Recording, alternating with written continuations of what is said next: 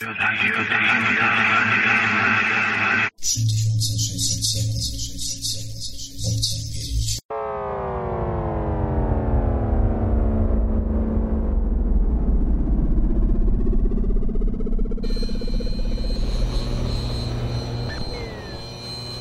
Serdecznie Was zapraszam do podcastowej audycji 3600 sekund, bo chcę wiedzieć. Jest to audycja z różnych dziedzin, m.in. takich jak starożytna archeologia, psychologia, medycyna, oficjalna jak i alternatywna. Jest to audycja mająca na celu uświadomić Tobie, drogi słuchaczu, że jest więcej niż mniej. Przedstawia mniej zagadnienia z psychologii, otoczenia człowieka, obserwacji otoczenia, biologii oraz mikrobiologii, jak i z każdej dziedziny w sposób migawkowy. To do Ciebie, drogi słuchaczu, należy, abyś przysiadł na ławeczce lub usiadł w bujającym się fotelu z kubkiem ciepłej i pysznej kawy i zadając pytania próbował sobie na nie odpowiedzieć na sobie własny sposób. I do tego bardzo serdecznie Cię zapraszam w tej audycji, audycji 3600 sekund, bo chcę wiedzieć. Serdecznie Was pozdrawiam i zapraszam do audycji.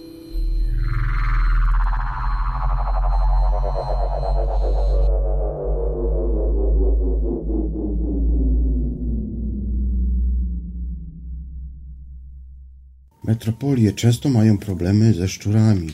Miami kłopoty sprawiają trochę większe zwierzęta, tak przynajmniej twierdzi dr Neil Hamschlag. Twierdzi on bowiem, że rozrabiają tutaj rekiny młoty co najmniej 3-metrowej długości. Ratownicy odkryli go na Sunny Island Beach, natomiast ostrzeżono pływających. Później także wyjaśnił to kapitan policji Mike Grandeilin. Skutery wodne przesadziły ciemny cień na południe, w stronę Howland Beach, ale Alvin Lanza nie zdążył na czas wyjść z wody. Nagle ktoś krzyknął, za tobą jest rekin. Tak relacjonuje 46-latek. I prawie natychmiast poczułem, jak gryzie mię w nogę. Żarłacze tę po głowę są ciekawskie. Chciałem go zmusić kopniakami, żeby odpuścił. Wtedy użarł mnie po raz drugi. Na szczęście za moment odpłynął. Silnie krwawiący Lanza został po chwili wyciągnięty na brzeg. Został on błyskawicznie przetransportowany do szpitala. Przeżył, ponieważ nie smakował on napastnikowi. Tak wyjaśnił z uśmiechem dr Neil Hammerschlag. W przeciwnym razie miałby on znacznie mniej szczęścia. I w tym przypadku żarłacz tępogłowy nie ma się co dziwić bowiem zmierzy on prawie metr długości. W centrum Miami można spotkać znacznie większe osobniki. Wspólnie ze swoim zespołem z Uniwersytetu z Miami dr Neil Hammerschlag od lat bada zachowanie i ingerencję rekinów na całym świecie. Zjeździliśmy wszystkie oceany, aby znaleźć nienaruszane populacje tych wielkich drapieżników. Tak relacjonuje. Kiedy na forum zespołu omawialiśmy pomysły na przyszłe badania, stwierdziliśmy, że dotychczas całkowicie pomijano jeden obszar, a więc zdobywanie nowych, zaludnionych przestrzeni życiowych przez duże gatunki żarłowaczowatych i wynikające z tego problemy. Zaczęliśmy więc koncentrować się właśnie na tym. Poziom mórz rośnie, a wraz z nimi powiększają się rewiry wielkich myśliwych. Coraz częściej masy wody pchane huraganem zalewają ulice, podwórka czy też baseny w miastach. Jeśli ktoś, ratując ogrodowe na przykład leżaki, brodzi w płytkiej wodzie, naraża się nie tylko na swoje łydki, ale również i na życie. W minionym roku na Florydzie, czyli mówimy tutaj o roku 2018, 31 osób zostało pogryzionych przez rekiny. Długoletnia średnia utrzymuje się na poziomie 29 osób rocznie. Odpowiada to 1 trzeciej ataków na całym świecie. Gdybyśmy całą linię brzegową zredukowali do kilkudziesięciu kilometrów, na którym ludzie rzeczywiście wchodzą do wody, to stwierdzilibyśmy, że najniebezpieczniejsza jest właśnie wokół Miami. Tak twierdzi ekspert. A więc dlaczego? Ponieważ ze wszystkich rewirów dużych gatunków żarłaczowatych to tutaj kąpie się najwięcej ludzi. Alex Zaldivar ma dom przy 104 ulicy tuż nad kanałem dwóch synów i niewielką łódź. Obaj pływają tutaj kajakami.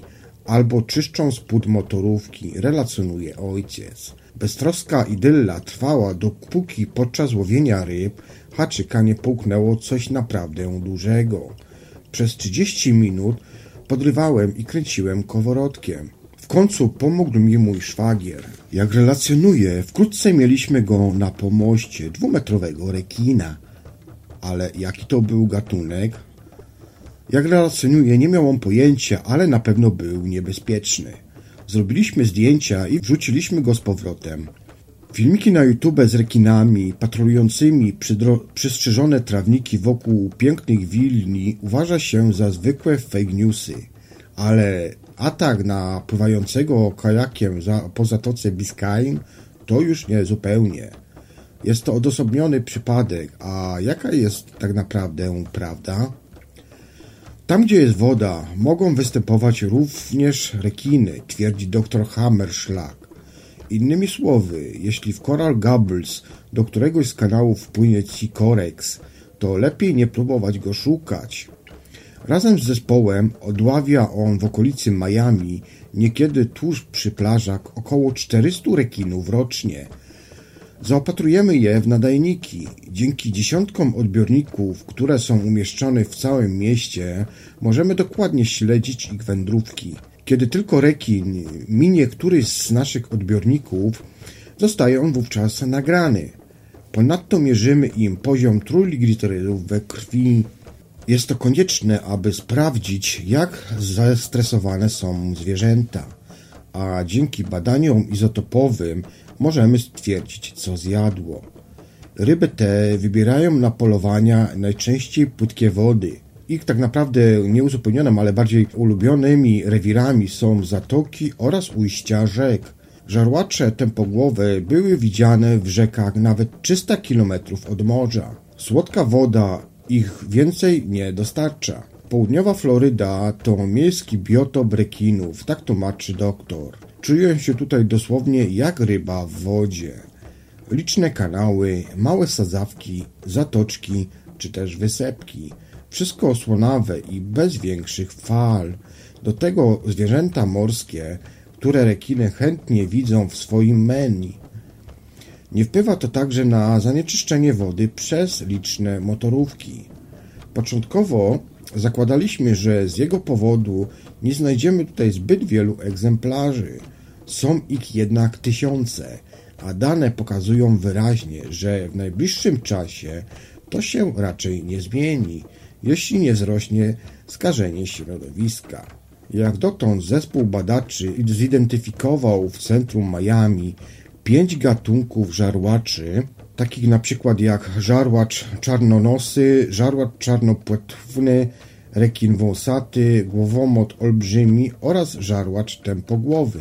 Największy egzemplarz, jaki miał miejsce, to miał on prawie 6 metrów długości i był to głowomłot, tak twierdzi naukowiec, jakby opowiadał o swoim dobrym przyjacielu.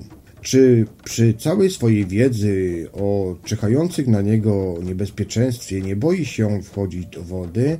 Jak twierdzi, raczej nie, ponieważ my, ludzie, nie znajdujemy się w menu rekinów. Jesteśmy po prostu zbyt chudzi, zbyt żylaści. Gdyby było inaczej, oceany byłyby dla nas prawdziwą strefą śmierci.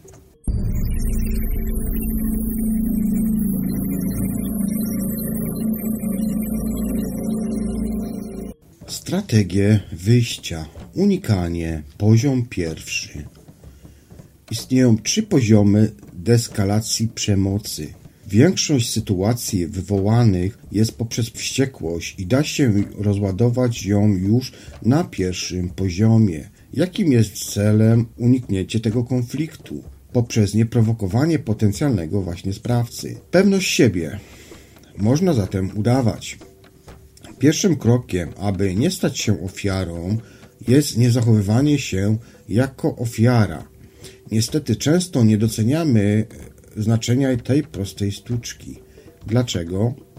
Ponieważ nie zdajemy sobie sprawy, że większość agresorów nie szuka przeciwnika, tylko właśnie ofiary. Swoim brutalnym działaniem pragną oni zwykle się dowartościować albo zaimponować innym. Z reguły nie chcą przy tym ryzykować zranienia, porażki albo wdania się w konflikt z osobą, która będzie się broniła w sposób zdecydowany.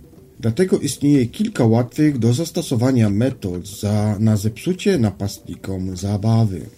Pewność siebie, wyrażana za pomocą gestów, postawy ciała i słów, jest bardzo starym środkiem komunikacji.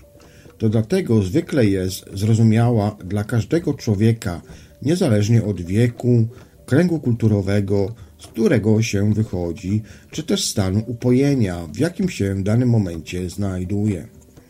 Na większość agresorów działa odstraszająco. Problem stanowi jednak fakt, że niektóre osoby nie są pewne siebie, mimo że chciałyby być takie właśnie. Na szczęście, aby wysłać sygnał, na przykład taki jak uwaga, nie jestem ofiarą, nie trzeba wcale odczuwać pewności siebie. Często wystarczy tylko ją wiarygodnie udawać. Jeśli zewnętrzne sygnały będą się zgadzały, przeciwnik nie odróżni odgrywanej pewności siebie od prawdziwej. Ma to jeszcze tę zaletę, że kiedy udajesz jakieś na przykład emocje, nierzadko rzeczywiście zaczynasz je odczuwać. A jaka jest tutaj rada? Najprostszym sposobem upozorowania pewności siebie jest jej przekonywujące naśladowanie. Wystarczy bacznie obserwować człowieka, który swoim zdaniem sprawia wrażenie silnego oraz odważnego i przejąć jego najbardziej rzucające się w oczy cechy. Pomóc może też sprawdzenie swojego zachowania przed lustrem, by przekonać się, czy są w nim elementy świadczące o pewności siebie. Zdziwisz się, jak bardzo czułe są Twoje anteny, gdy spróbujesz zidentyfikować tę właściwość u innych. Strach nie jest relatywny. W naszym zasadniczo bardzo bezpiecznym świecie społecznym lęki są chętnie relatywizowane. Powody ku temu są różne, jednak skutki mogą być dramatyczne. Zdania typu nic mi się nie stanie, czy na przykład wcześniej też tak było, nic złego się nie wydarzyło, są z profesjonalnego punktu widzenia poważnym problemem. Groźne zdaniem ekspertów jest też inne zjawisko, tak zwane wyłączenie, które paradoksalnie wynika z poczucia bezpieczeństwa. Ponieważ w swoim otoczeniu czujemy się zazwyczaj pewnie, nie liczymy się z atakiem. Wystarczy spojrzeć na ludzi na ulicy. Na przykład chodzimy rozkojarzeni, ze wzrokiem wbitym w ekran smartfona albo ze sławkami w uszach. W ten sposób zaniedbujemy jeden z naszych ewolucyjnie najstarszych obowiązków.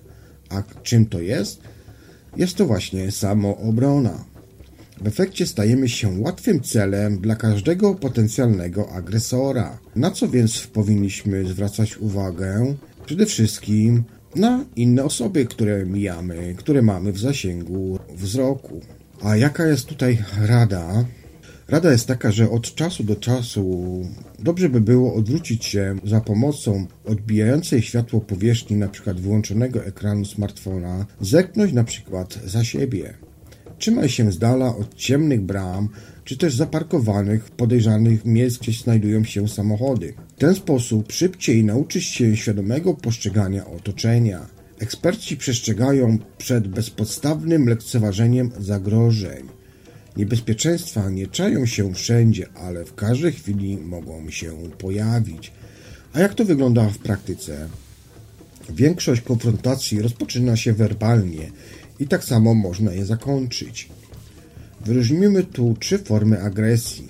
Pierwsza, która wynika ze stanu emocjonalnego. Sprawca jest po prostu wtedy wściekły.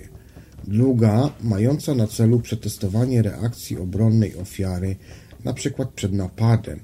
Oraz trzecia, mającą na celu onieśmielenie lub rozproszenie ewentualnej ofiary. Często atakujący początkowo stosuje również nieświadomie strategię unikania i to właśnie należy wykorzystać. Jeszcze taka uwaga. Zdecydowanie najprostszą strategią unikania jest odstąpienie od konfrontacji.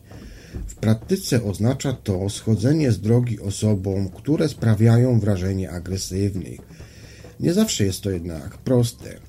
kierunku oświetlonego przykład zaułku i z większej odległości trudno jest ocenić, czy dana osoba może stwarzać zagrożenie, czy też nie. A dlaczego? Ponieważ lepiej kilka razy niesłusznie uznać kogoś za niebezpiecznego i zejść mu z drogi, niż raz tego nie zrobić i wpaść w tarapaty. Zatem wtedy powinieneś dać się na instynkt. Kiedy bowiem rozmawia się z ofiarami przemocy, zdumiewająco często słyszy się zdanie od razu miałam, miałem złe przeczucie. Jeśli chcesz zatem uniknąć konfrontacji, słuchanie wewnętrznej syreny alarmowej jest bardzo ważne. Podświadomość często zauważa więcej niż my sami sądzimy i widzimy. Nie znaczy to, że oczywiście na co dzień mają nami kierować ręki oraz uprzedzenia, ale tak czy inaczej nie ignorujmy jednak ostrzeżeń, które wysyła nam nasz własny mózg. Poziom drugi, bo tych poziomów są trzy, tak jak wspomniałem wcześniej, jest to pojednanie. Jeśli wszystkie strategie unikania zawiodły, wchodzimy na drugi poziom deskalacji, którym jest tak zwane pojednanie werbalne. Jest to próba rozładowania sytuacji słowami i odwiedzenia sprawcy od aktu przemocy. Ruchome cele. Sprawców można szybko wytrącić z równowagi bądź odwieść od zamiaru, jeśli ofiara nie da się unieruchomić w sensie przestrzennym. Ruchomy cel jest trudniejszy i tym samym nieinteresujący. Dlatego nigdy nie stój w miejscu, o ile oczywiście masz taką możliwość, a w fanie unikania staraj się nie wdawać w dyskusję. Zawsze próbuj zachować dystans. Zwracaj uwagę, czy nikt cię na przykład nie śledzi. Dopiero wtedy, gdy to wszystko zawiedzie, spróbuj rozładować konflikt słowami. Pojednawcza konfrontacja werbalna. Jeśli uspokajające gesty i słowa nie wystarczają, można posłużyć się ostatnią strategią pojednawczą. Konfrontacją werbalną, bo tak to się właśnie nazywa. Jaka jest tutaj zasada? Konfrontuj przeciwnika z konkretnymi żądaniami dotyczącymi jego zachowania. Na przykład, proszę się trzymać z daleka, proszę na przykład odejść. Staraj się przy tym mówić w zależności od stopnia zagrożenia, uprzejmie, zdecydowanie lub rozkazująco. Jednocześnie należy stopniowo podwyższać głos, na przykład proszę się nie zbliżać. Niech pani, pan się nie zbliża. Nie zbliżać się, natychmiast odejść.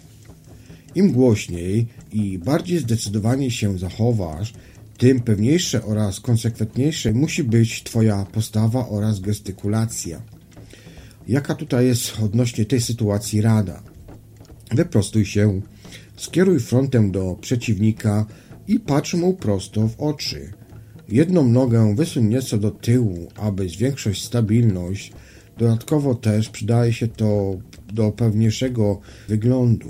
Lekko unieść ręce, na przykład postawa tyranozaura, dłonie odwrócone na zewnątrz przed klatkę piersiową. Jest to bowiem postawa deskalacyjna, pozwalająca na szybką reakcję obronną, gdyby napastnik na przykład chciał na przykład wyprowadzić zaskakujący cios w głowę. Jeżeli przeciwnik spróbuje teraz agresywnie lub też w sposób uwłaszczający odnieść się do Twojego żądania, opłaca się zastosować następującą strategię, a więc nie dopuścić go do głosu, stale powtarzając jego żądanie. Jaka tutaj jest ogólna zasada? Powinieneś za wszelką cenę unikać jakichkolwiek obraźliwych czy też prowokacyjnych słów. Zwracaj się do przeciwnika per pan pani, aby podkreślić osobisty dystans. W miarę możliwości staraj się też zachować dystans przestrzenny. Im większa odległość będzie cię dzieliła od potencjalnego zagrożenia, tym będzie lepiej dla ciebie. Rada. Doświadczenie pokazuje, że onieśmielony w ten sposób lub i zmuszony do przetrwania konfrontacji sprawca odchodzi, często i głośno rzucając obelżywe słowa albo groźby. Są to jednak tylko próby wycofania się ze starcia bez utraty twarzy. W żadnym wypadku nie należy na nie reagować, lecz ułatwić mu czy też jemu oddalenie się z honorem. Stopniowe rozbrajanie wściekłości. Celem korekty werbalnej jest takie pokierunkowanie sytuacji, aby przejąć nad nią kontrolę. Można to osiągnąć przez zadawanie napastnikowi pytań, które skłonią go do zastanowienia. Jeśli jednak zacznie on myśleć o swoim zaplanowanym działaniu, to się wtedy zawaha, rozważy ponownie albo jeszcze raz oszacuje przeciwnika. Ponadto rzekomo agresywni sprawcy często szukają tak naprawdę wyjścia z sytuacji, przykład przez zastraszenie ofiary, dzięki któremu zachowają twarz albo poczują się jak zwycięzcy. Rozmowa zawsze daje szansę wycofania się obu stronom. Jeśli nie pomoże, to warto pamiętać, że krowa, która dużo ryczy, mało mleka daje, choć oczywiście nie zawsze. Innymi słowy, ludzki mózg nie może być wściekły i rozsądny jednocześnie, musi zatem wybierać. Kiedy skonfrontujesz mózg atakującego z rozsądną rozmową, to nie pozostanie mu nic innego jak powstrzymywanie gniewu. Taki efekt uzyskasz, pytając na przykład, dlaczego pan pani teraz to robi? Czego konkretnie pan pani ode mnie chce? Albo na przykład, może pan pani mówić wolniej? Mam odejść, tego pan pani chce? I tutaj rady dwie właściwie do tego stopniowego rozbrajania wściekłości. Rada pierwsza to nie podejmuj nigdy rozmowy z agresorem, jeśli masz wątpliwości, bezpiecznie się oddalić.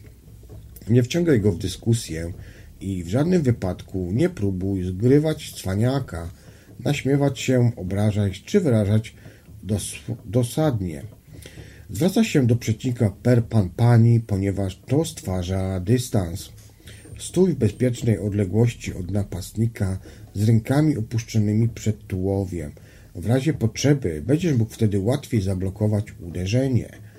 Ponadto lekko pochylony to jest taka jakby ochrona przed ciosem z głowy. Rada druga. W fazie werbalnej deskalacji ryzyko wpadnięcia we wściekłość znajduje się nie tylko po stronie ewentualnego agresora, ale również po Twojej stronie. Powód? Oczywiście jak zwykle ego.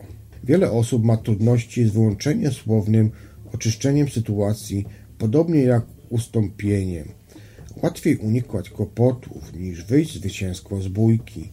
Najpierw trzeba więc ocenić, czy powód konfrontacji jest wart zastosowania rozwiązań siłowych. W większości jednak przypadków trzeźwe spojrzenie na sprawę podpowie Ci zupełnie inaczej, a mianowicie to, że nie. I ostatni poziom, poziom trzeci, samoobrona. W większości przypadków konflikty można rozwiązać za pomocą uniku bądź słownego pojednania. Jak jednak zareagować, kiedy te strategie zawiodą? Dobra wiadomość jest taka, że możemy bronić się, ponieważ mózg w takich właśnie momentach daje nam niespodziewane siły. W którym zatem momencie zaczyna się obrona? Możesz sam wyznaczyć sobie czerwoną linię, której nie chciałbyś, że tak powiem, jej przekroczyć. Warto jednak określić obiektywne sygnały do tego właśnie ataku. Mogą być one na przykład bardzo różne, ponieważ zdaniem ekspertów sprawdzają się zwłaszcza dwa następujące. Pierwsza jest to reguła podwójnego kontaktu oraz druga to są groźby. Omówmy tą pierwszą króciuteńko. A więc nastaw się wewnętrznie na spokojne przyjęcie dwóch prostych kontaktów fizycznych, przykład popchnięcia czy zbicia, uniesionych przykład przed klatką piersiową rąk. Jeśli natomiast nastąpi trzecia próba kontaktu, natychmiast przejść do kontrataku. Chodzi o to, że być może będziesz musiał potem uzasadnić swoje działanie jako samoobronę. No i druga to groźby. Również pewne wypowiedzi mogą stanowić dla Ciebie tutaj sygnał do kontrofersywy. Mowa tu o groźbach, które często poprzedzają bezpośrednie zastosowanie przemocy, przykład załatwię Cię. W odpowiednim kontekście słowa te mogą usprawiedliwić atak prewencyjny, także z prawnego punktu widzenia. Sytuacja prawna. Ustawodawca dopuszcza, gdy przykład w sytuacji groźnej i bez wyjścia podjąć na przykład działania prewencyjne. Jeżeli agresor przeprowadza bezpośredni, bezprawny zamach na jakiegokolwiek dobro chronione prawem, w tym przypadku chodzi tu o nasze zdrowie, mamy prawo do obrony koniecznej zgodnie z artykułem 25 kodeksu karnego.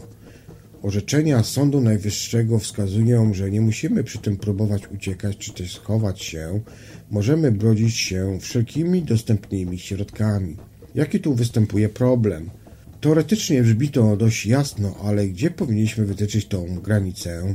Kiedy możemy sami zaatakować? Pomocą w podjęciu tej decyzji są określone wzorce zachowań przeciwnika, które mogą zdradzać chęć napaści na naszą osobę. Kontrofensywa. Gdy dochodzi do ataku, doświadczeni wojownicy wiedzą, co mają robić. Dla wszystkich innych jednak sprawa wygląda całkiem inaczej. Dobra wiadomość jest taka, że każdy człowiek ma wrodzone odruchy obronne, aktywujące się w przypadku nagłej napaści. To instynktowny unik, a więc taki jak ochrona głowy czy zaciśnięcie pięści. No dobra, ale co dalej? Czy w ogóle potrafimy prawidłowo zaatakować, nie mając za sobą długiego szkolenia w dziedzinie sztuki walki? Oczywiście, że tak. Każdy człowiek bowiem już choćby ze względów anatomicznych ma takie same warunki. Laik może ponadto wykorzystać szybkość, zdecydowanie i konsekwencję. Dochodzi do tego fakt, że walka z reguły rozstrzyga się już w głowie. I nie jest to wcale utarty slogan. Eksperci dopatrują się w tym największych różnic pomiędzy walką sportową a samoobroną sportach walki w 90% bowiem stanowi właśnie tutaj technika opanowania ciała, ale tylko w 10% jest to nastawienie mentalne. W przypadku samoobrony jest dokładnie tutaj odwrotnie. Tutaj liczy się przede wszystkim zdecydowane postępowanie oraz chęć ratowania samego siebie. Aby to zrozumieć, spróbuj zatem wyobrazić siebie w następującej scenerii. Nie ty tak naprawdę zostałeś brutalnie zaatakowany, lecz ktoś, kto jest ci bardzo drogi i nie może cię, nie może cię obronić. Większość ludzi już na samej myśl oblewa fala gorąca, e, nie potrafi na przykład ocenić krytycznie sytuacji, zaciska pięści oraz mieście szczęk itd., itd., itd. Takie reakcje są charakterystyczne dla stanu wściekłości. W każdym z nas tkwi więc niebezpieczny wojownik. Uprawiający sztuki walki doświadczeni sportowcy wiedzą o tym i nigdy nie lekceważą przeciwnika. To, to podobnie laicy nie powinni lekceważyć samych siebie. Jaka jest tutaj rada? Jeśli zamierzasz uczestniczyć na przykład w kursie samoobrony, najpierw zapytaj trenera o plan zajęć. Jak rozkładają się przykład proporcje pomiędzy treningiem psychologicznym a fizycznym? Za 90% sukcesu odpowiada bowiem psychika. Na pozostałych 10% składają się zdolności motoryczne naszego ciała. Jak zatem rozpoznać atak? Już tak na koniec. Ludzie często zapowiadają atak poprzez podświadome gesty oraz zachowania. Należą do nich przykład przypadkowe dotykanie głowy czy twarzy, przeniesienie ciężaru ciała na wysuniętą do tyłu nogę, zakrywanie jednej bądź też obu dłoni, zdejmowanie ubrania, rozglądanie się, poszukiwanie np. świadków, kontakt fizyczny, np. trącanie, sięganie do twarzy lub też symptomy wydzielania adrenaliny, jak np. blada skóra, drżące ręce. Inną wskazówką jest sposób mówienia przeciwnika, np. monosylabowy, niezrozumiały, składający się z krótkich pytań, np. he, co, aha, jaki jest bowiem tutaj powód, Taki powód, że agresor wie, że za chwilę zaatakuje, w jego organizmie zaczyna się wtedy wydzierać adrenalina, mózg przekierunkowuje krew do mięśni. Ten stres bowiem wpływa na ograniczenie sprawności umysłowej.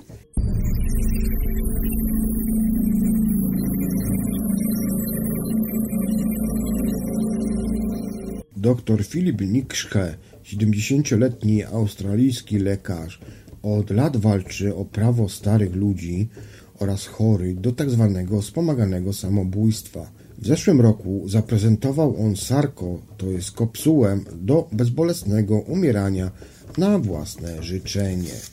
Wszyscy umrzemy, to prawda również oczywista, co trudna. W bogatych społeczeństwach coraz więcej osób chce nie tylko żyć pełnią życia, ale i pomóc przejąć kontrolę nad jego ostatnimi chwilami. Oto jak wygląda kontrowersyjna procedura wspomaganego zabójstwa. Doktor śmierć. Maszyna śmierci nosi nazwę Sarko. Ci, którzy chcą w niej umrzeć, nie potrzebują żadnych pomocników. Mogą ją też sami stworzyć przy użyciu drukarki 3D. Firma Exit International udostępnia za darmo plany produkcji, ale PIN otwierający urządzenie przekazuje dopiero po uzyskaniu opinii psychologicznej potwierdzającej, że chętny jest osobą poczytalną i podjął decyzję o śmierci dobrowolnie oraz samodzielnie. Potem potrzeba około 1000 euro, by w technologii druku 3D stworzyć futurystyczny pojazd. Aby wybrać się w nim podróż na tamten świat, niezbędne jest jeszcze paliwo. W podstawie pojazdu umieszcza się płynny azot. Wystarcza jedna butla, która kosztuje około 100 euro. Nie jest to trudne. Potem nadchodzi moment dramatyczny, ale dla cierpiącego uprawniony. Wtedy wstukujemy tajny pin i drzwi pojazdu się uchylają. Macha na pożegnanie najbliższym i siada on przed konsolą. Wkrótce kapsuła zaczyna powoli wypełniać azot. Samobójca oddycha normalnie. Jeśli chce się wycofać i żyć dalej, może w każdej chwili powstrzymać ten proces. Musi się jednak spieszyć, bo nie minie kilka minut, a głęboko wtedy zaśnie. Firma Exit International obiecuje śmierć zupełnie bezbolesną. To kluczowa zaleta Sarko, bo w przypadku używanych dotychczas trucizn zbyt często zdarzają się efekty uboczne. Sarko jest dziełem życia Filipa Niszego. Tabloidy nadały mu przydomek doktor śmierci, choć on sam uważa się za idealistę. Ten były lekarz mieszka skromnie na barce na kanale w Amsterdamie i nie zarabia wielkich pieniędzy. Parę lat temu wyprowadził się on z rodziny Australii, gdzie miał zbyt wielu wrogów. Znienawidzono go za kampanię na rzecz przyznania starszym, śmiertelnie chorym ludziom prawa do wyboru innego wyjścia niż umieranie w bólu. Stąd też nazwa jego organizacji Exit International. Niszkę nie dał jednak za wygraną. W grudniu 2018 roku przeżył chwilę triumfu. To wtedy właśnie przedstawił światu Sarko, nazwane przez media Teslą dla samobójców. Urządzenie to ma być idealnym rozwiązaniem dla osób w bardzo podeszłym wieku, które mają dość cierpień i chcą umrzeć.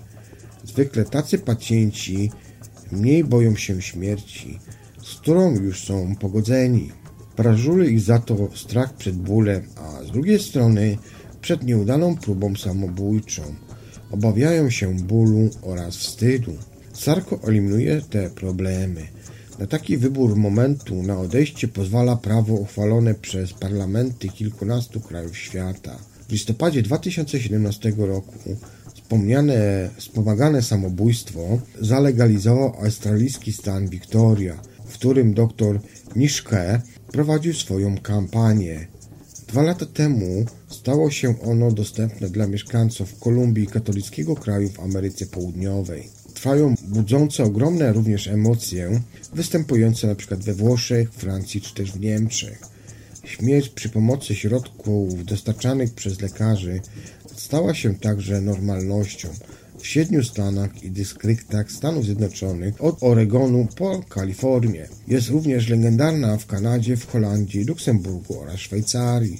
Bilety lotnicze w jedną stronę do Zurychu kupują chorzy w kilkunastu państwach Europy także również z Polski. Szwajcarzy uznają wspomagane przez lekarzy samobójstwo za prawo człowieka XXI wieku. Co parę lat temu potwierdzili właśnie oni w swoim referendum. W kraju działa kilka organizacji pomagających przeprowadzić ten trudny proces. Największe z nich to na przykład Exit i Dignitas. Widzieliśmy jak wyglądają kulisy wspomaganego samobójstwa w klinice Digitas. Nie są one oczywiście przerażające ani specjalne, efektownie. Miłe z pozoru pokoiki z nowoczesnymi łóżkami, obrazkami na ścianach oraz kwiatami. Talne łóżka pomagające ciężko chorym usiąść oraz aparatura umożliwiająca podawanie trucizny na skinienie ręki dla pacjentów nie mogących utrzymać szklanki truciną w ręku itd., itd. Parazotowani są filmowani, bowiem chęć pożegnania się z tym światem komunikują na przykład określoną serią mrugnięć. To materiał dowodowy w razie wątpliwości rodzin, policji albo prokuratury. Mimo, że warunki, w których zabijają się ciężko chorzy, przypominają sanatorium, świadomość, co się tam dzieje, przytłacza. Wyobraźnia pracuje, bowiem to pomieszczenia, które dla postronnych pachną śmiercią. Niesprzątnięte prześcieradła po zabiegu sprzed kilku godzin robią przygnębiające wrażenie. Jak wygląda zatem ostatnia chwila chorego chcącego zakończyć swoje cierpienie? Kiedy lekarz wyrazi zgodę na wspomagane samobójstwo i wszystkie dokumenty są już podpisane, przychodzi czas na czekoladę. Mhm, tak, na czekoladę. Pacjent rozgryza parę jej kostek, aby zabić gorzki smak trującego koktajlu. Wkrótce po jego wypiciu zazwyczaj spokojnie zasypia. Nieco później przestaje oddychać. Niestety zdarza się, że dawka jest niewystarczająca i śmierć trwa kilka godzin. Chorzy wymiotują, dostają konwulsji i drgawek. Ich ucieczka przed bólem kończy się więc cierpieniem. Dlatego łatwo zrozumieć, dlaczego australijski doktor opracował projekt statku śmierci Sarko. Szwajcaria jest w Europie jedynym krajem będącym celem tzw. tzw. turystyki samobójczej z państw, w których pomaganie w umieraniu jest surowo karane. W 2014 roku zanotowano tam około 740 samobójstw wspomaganych przez lekarzy. Do Curychu przyjeżdżają co roku dziesiątki pielgrzymów śmierci, przykład z Niemiec, z Wielkiej Brytanii oraz innych krajów. Choć dane należące do Dignitas są objęte tajemnicą lekarską, jej prezes Ludwik Minelli zdradził, że kilka z nich jest przykład Polakami. Członkowie jego organizacji za skromne wpisowe ustawiają się w kolejkę po śmierci. Kiedy nadchodzi choroba i ból, mogą liczyć na szybką pomoc. Przylatują oni do Zurychu, jadą na przykład na wizytę do lekarza, który przypisuje im silną truciznę Potem idą na ostatni lunch, a wieczorem lub następnego dnia rano umierają w pokoju kliniki Minellego. Exit bowiem ma długi okres badania motywów pacjenta i zasady nie przyjmuje obcokrajowców. Wiele razy zarzucano szefowi Dignitas pobieranie nieformalnych datków od bogatszych pacjentów. Zresztą nawet oficjalny koszt całego procesu śmierci w jego klinice nie jest mały. Szacuje się go na około 25 tysięcy złotych. W innych krajach Europy obowiązują surowe zakazy. Czy oznacza to, że tam śmierć na żądanie nie istnieje? Nie, staje się po prostu towarem spod lady. Ludzie są gotowi zapłacić za nie więcej na czarnym rynku albo spróbować zabijać się samemu, często oczywiście z komplikacjami. Zdarza się też innymi w polskich szpitalach, na przykład bądź też namawianie lekarzy do powolnego zaprzestania ratowania życia cierpiących bliskich. Oczywiście nie wszystkich pragnących szybko i pewnie zakończyć swoje cierpienia stać przykład na wyjazd do Szwajcarii, czy też wydrukować sobie kapsułę śmierci. Wielu z nich stara się zdobyć truciznę, które zabijają w sposób łagodny. Jedną z nich jest pewien specyfik służący do usypiania zwierząt. Kiedyś jego pozyskiwanie było celem licznych wyprat emerytów ze Stanów Zjednoczonych. Wyjeżdżali oni do Meksyku, by na przykład y, w miasteczkach tuż przy granicy pojawić się w klinikach weterynaryjnych. Przemyt paru buteleczek substancji zapewniał policję ubezpieczeniową na wypadek choroby czy na przykład bolesnego, nieuleczonego nowotworu. W dobie internetu specyfik ten można w bardzo łatwy sposób zdobyć bez wyruszania tak naprawdę z domu. Wystarczy adres, kilkaset złotych na karcie kredytowej i elementarna umiejętność korzystania z usług sieciowych. Krótkie poszukiwanie przykład w Google daje bardzo konkretny komunikat. Kupuj tanie na przykład pigułki, płyn, proszek i wiele innych. Wieloletnie doświadczenie, solidna firma. Obok adresu i numeru telefonu Również można zamówić buteleczkę, która nadejdzie do nas w dyskretnie zapakowany sposób, jako na przykład suplement diety. Czy jesteś zatem śmiertelnie chory, słaby, przygnębiony i nie chce zrezygnować na przykład ze swojego bólu? Czy kiedykolwiek sięgnąłeś już na przykład po i tutaj oczywiście nazwa zabójczej substancji. Inne ogłoszenia to na przykład jesteśmy, by zapewnić Ci niezawodne rozwiązanie. Kusi na przykład, tak, na przykład jedna ze stron internetowych kolejnej firmy, która handluje śmiercią. Oczywiście autor tej ostatniej reklamy, której wspomniałem Wam, wykazał się nadgorliwością. Ci, którzy bowiem sięgali po specyfik, nie mogą jej przeczytać, bowiem są martwi. Ta nieodwracalność i, nie, i dowolność decyzji o śmierci przeraża wielu etyków, lekarzy oraz duchownych, którzy twierdzą, że dla cierpiących są obecne inne opcje, choćby na przykład rozwinięta opieka paliatywna. W Szwajcarii dzięki pomocy organizacji Exit, która bierze symboliczne roczne wpisy, zmarł dekadę temu na własne życzenie pianista, który stracił słuch a więc także i sens swojego życia. Cytuję: Próbowaliśmy go przekonać, odwieść, nie udało się. W końcu kim jesteśmy, by kazać komuś żyć w bólu, również psychicznym? Tak relacjonował anonimowy działacz organizacji Exit. To tylko jedna z wielu szokujących spraw, jakich w Szwajcarii było dziesiątki. Dzięki usługom działającej dużo mniej subtelnie od exitu organizacji Donigas Zmarła na przykład Niemka, która sfałszowała dokumenty lekarskie potwierdzające zaawansowanego raka, choć była zdrowa jak ryba. Fizycznie oczywiście, bo cierpiała na głęboką depresję. Później w pokojach kliniki np. Minelego zabiła się para szacowanych Brytyjczyków Jedyną chorobą, na którą cierpieli, była starość i niechęć do kontynuowania życia. Często zdrowy małżonek po śmierci partnera nie widzi sensu życia i również mu się nie chce umrzeć. Trzeba mu tutaj wtedy to właśnie umożliwić, tak przekonuje Ludwik Minelli. Taki lekki stosunek do śmierci na żądanie rodzi jednak ryzyko nadużyć. Ciężko chorych mogą się chcieć pozbyć na przykład rodziny, wymuszające na nich odpowiednią, rzekomą, dobrowolną zgodę. Pod znakiem zapytania pozostaje także to, na ile świadome są decyzje chorych na depresję. Krytycy legalizacji wspomaganego samobójstwa i eutanazji wskazują na to, co stało się w Holandii. Pojawiają się tam nawet karetki eutanazyjne, czyli taki ciężki transport chorych, ponieważ transport chorych jest kłopotliwy i zabiegi muszą się odbywać na przykład w domach. W 2010 roku w tym kraju doszło do 2900 wspomaganych przez lekarzy samobójstw. Liczba ta wzrasta o około 8% rocznie. Twórca maszyny Sarko, dr Filip Minszke, odrzuca także inne argumenty obrońców świętości życia.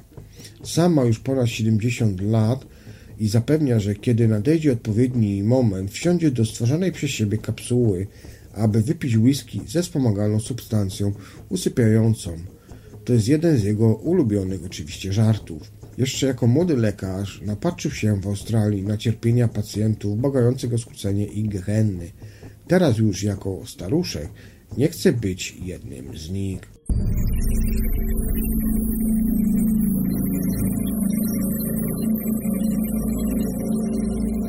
I ostatnia informacja na dziś. Jaką przygotowałem dla Was? Jesteś tym, co jesz. Raczej jesz to, w czym jesteś. Morzach okalających Europę loduje około 2 miliardów mikrowłókien syntetycznych na sekundę. Dostają się tam z odpływów naszych pralek, a stamtąd na przykład przenikają również do ludzkich organizmów. A zatem, w jaki sposób polar trafia do brzucha łososia. Posłuchajcie. W okolicach portów we Władysławowie roi się od turystów szukających czegoś do zjedzenia. Sprzedaje się tutaj ryby we wszelkich postaciach świeże, wędzone, smażone. Od morza wieje rzeźka bryza, unosząca smakowite zapachy, ale mało kto jest świadomy tego, że zjadając filet z dorsza konsumuje właśnie fragmenty własnej garderoby. Niektóre europejskie kraje uchodzą za światowych mistrzów recyklingu.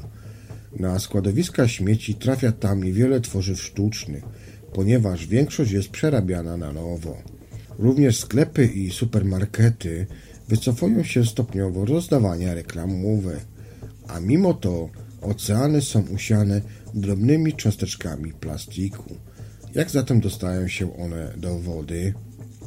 Badania naukowe wykazały, że w znacznym stopniu do zanieczyszczenia mórz tego typu odpadami przyczyniają się właśnie nasze ubrania. Największy problem sprawiają włókna syntetyczne. W trakcie prania odzieży z wełny i bawełny także traci niewielkie fragmenty, ale są one biodegradowalne. Gdy jednak pierzemy na przykład wykonane z tworzyw sztucznych polar, ścierają się z niego mikroskopijne fragmenty nici. Według badań brytyjskiego ekologa Marka Browna taka bluza traci ponad czas jednego prania do 1900 włókien. Te cząsteczki spływają do kanalizacji.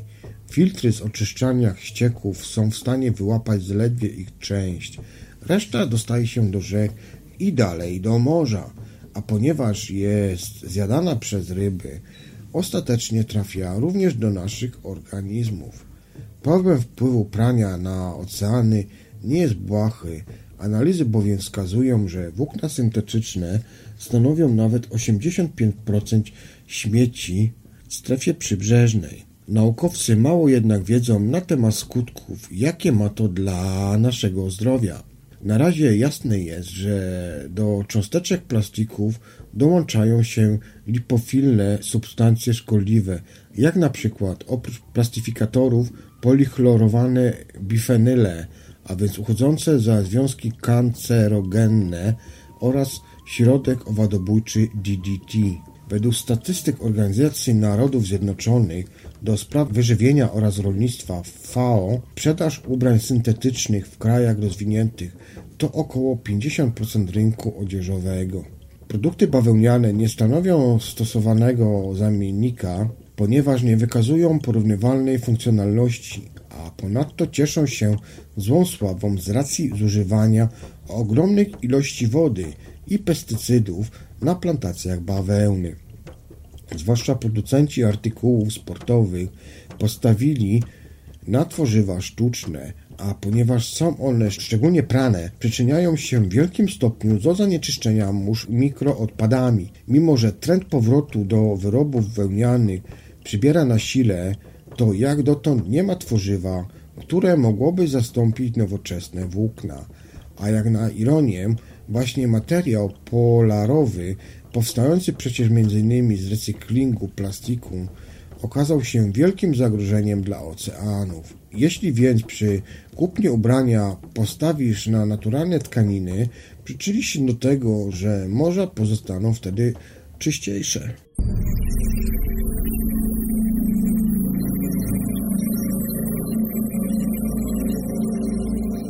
I to by było na tyle na dzisiejszą audycję. Przygotowanych materiałów dla Was.